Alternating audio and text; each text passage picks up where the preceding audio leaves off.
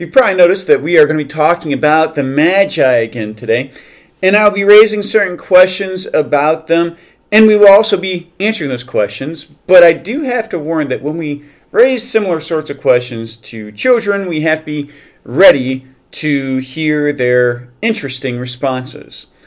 One day I asked my Sunday school kids if any of them knew what the names of the three wise men were. You see, traditionally, their names are Melchior, Gaspar, and Belteshazzar. Well, one spry, confident young man answered, I think that their names are Athos, Porthos, and Aramis. But I think there was also a fourth one named D'Artagnan. you should have heard it when I asked them about the Holy Trinity. It's all for one and one for all. We continue our study in Matthew 2 with the arrival of the Magi. We often refer to them as the three wise men or the three kings. I remember doing a sort of deep dive sort of study on the Magi when I was back in seminary to dig deeper into their identities. The conclusion of the study was somewhat comical. Number one, we concluded that there are not necessarily three of them. Odds are they probably traveled in a caravan, and no one really knows how many magi or travelers there actually were. And the reason we deduced the number three from the visitors is probably because of the three gifts that they presented to Jesus once they arrived. Not to mention that the imagery of seeing the three people riding on camelback through the darkness, guided by the star, is just spellbinding. It's amazing, beautiful imagery. Although it's possible that there were only three wise men, it is unlikely, unfortunately. Number two, they were not necessarily wise. Now, I would personally argue against this point myself, but according to the study, these people were some sort of pagan priests, magicians, astrologers, or something along those lines. The Bible would consider those who worship gods of their own creation to be fools. Now, in their case, I would say that these magi were probably wise. Somehow, they had the wisdom to know that they should go and worship the Christ, the King of the Jews. Number three, they were not necessarily men. It never specifies inside of the, inside of the text whether they were men or women. I think we assume that they were men because of certain cultural factors, but also the fact that they are often referred to as the three kings, which leads to number four. They were not kings. Now, don't necessarily think that you need to throw out all of the beautiful Christmas carols and music that go along with the idea that these were three kings, because after all, they were probably sent on behalf of a king or of kings. The gift they brought were royal gifts gold, frankincense, and myrrh, which probably came out of a royal treasury. Some of the sources I referenced this week in preparing for this message even suggested that they were probably commissioned by the king. They had to get permission from their king before they could embark on this journey. Thus, they would be like messengers on behalf of their king. Thus, in the ancient world, a message spoken by a king's messenger was as good as if the king himself had spoken that word. So these were truly mysterious people in Matthew 2. And last week we read about how they came to Herod and asked about how they might find the king of the Jews. Now, pause right there. Why did they stop at Herod's estate? When you stop long enough to ponder the, this question, the answer actually is obvious. They weren't burrowing through the ground with Bugs Bunny when all of a sudden they took a wrong turn at Albuquerque. Apparently, they had followed a star until they were in the vicinity of Jerusalem and Bethlehem, so they decided to go to the most obvious place to look if you would want to find a king. They went to King Herod's palace, the palace of King Herod in Jerusalem. okay, so maybe they did take a wrong turn in Albuquerque, but their reasoning made sense, right? They didn't know about the angels and Mary and Joseph and the shepherds, the heavenly chorus, or any of the things that were made known to the reader of their story. They saw a star and they went to find a king. Herod told them that the Messiah would be born in Bethlehem. So, come back and tell me once you locate the child so that I too may go and worship him. It's another odd situation. Now we know Herod's true intentions here. Herod knew where the Messiah was, but why didn't he just go? There could be a number of reasons as to why Herod never made that journey. For instance, even though Herod was not a Jew or an Israelite, he was a Jewish convert, and the Magi were pagans. It is possible that he would not travel with them for the sake of keeping up appearance that he was not ceremonially, uh, to make sure that he did not strike the appearance that he was ceremonially unclean. We also know that Herod was paranoid.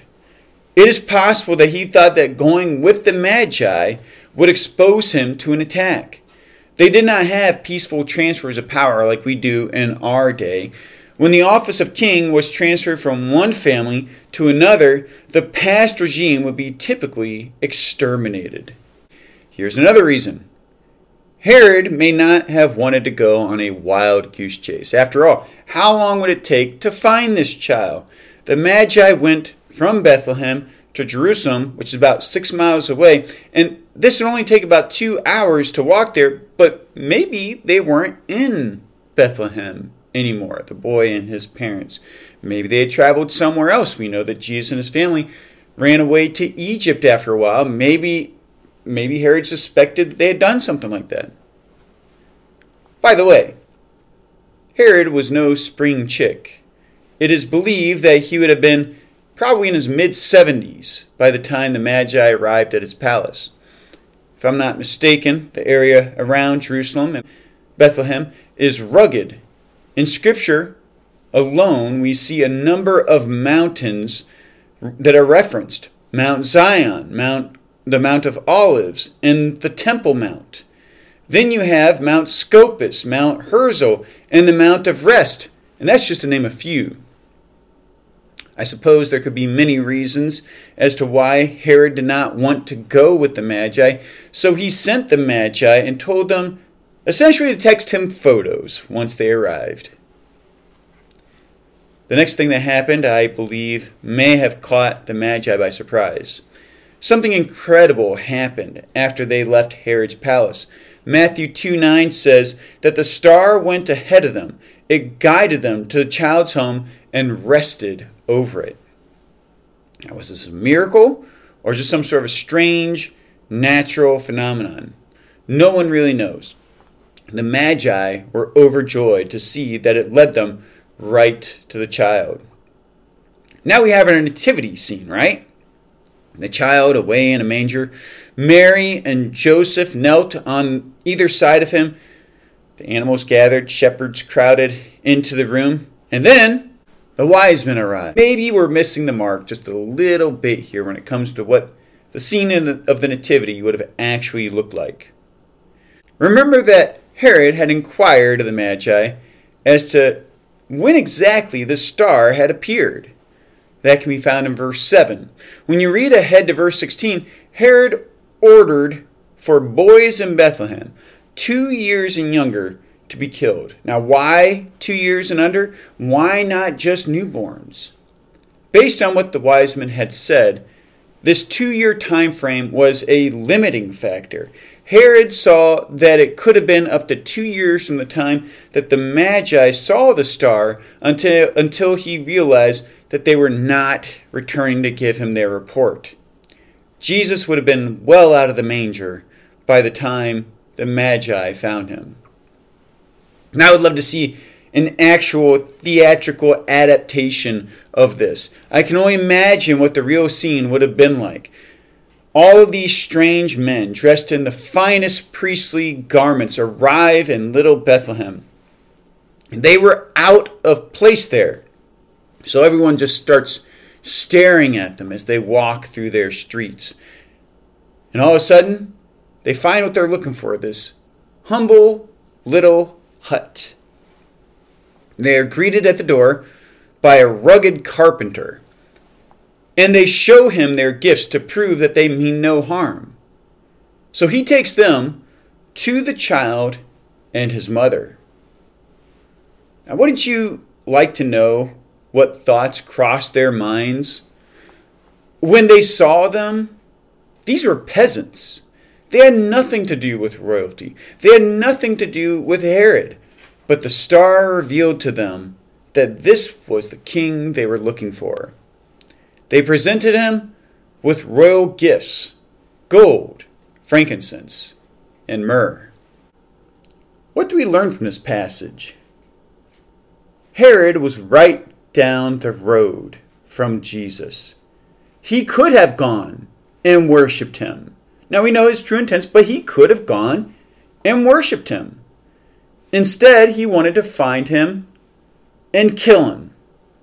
He did not seek the Lord with all of his heart, thus, he did not find him. He died in the same state of mind that he lived in, as a madman, in about 4 AD, just a few short years after Jesus was born. The Magi, on the other hand, they did not know what they were looking for or where they were going to find it. They would not relent until they found Jesus. They wanted to see the king. They wandered the wilderness, traveled to a foreign land, and searched the king's palace. They sought the Lord with all of their hearts and found a Savior in Bethlehem. Seek after God, and you will find him. Seek after God, and one day you will see him. I'd like to thank you for joining me for today's sermon. My name is Bill Seng from Faith Presbyterian Church. You can join us on Sunday mornings at 10:30. Please don't forget to like, share, and subscribe.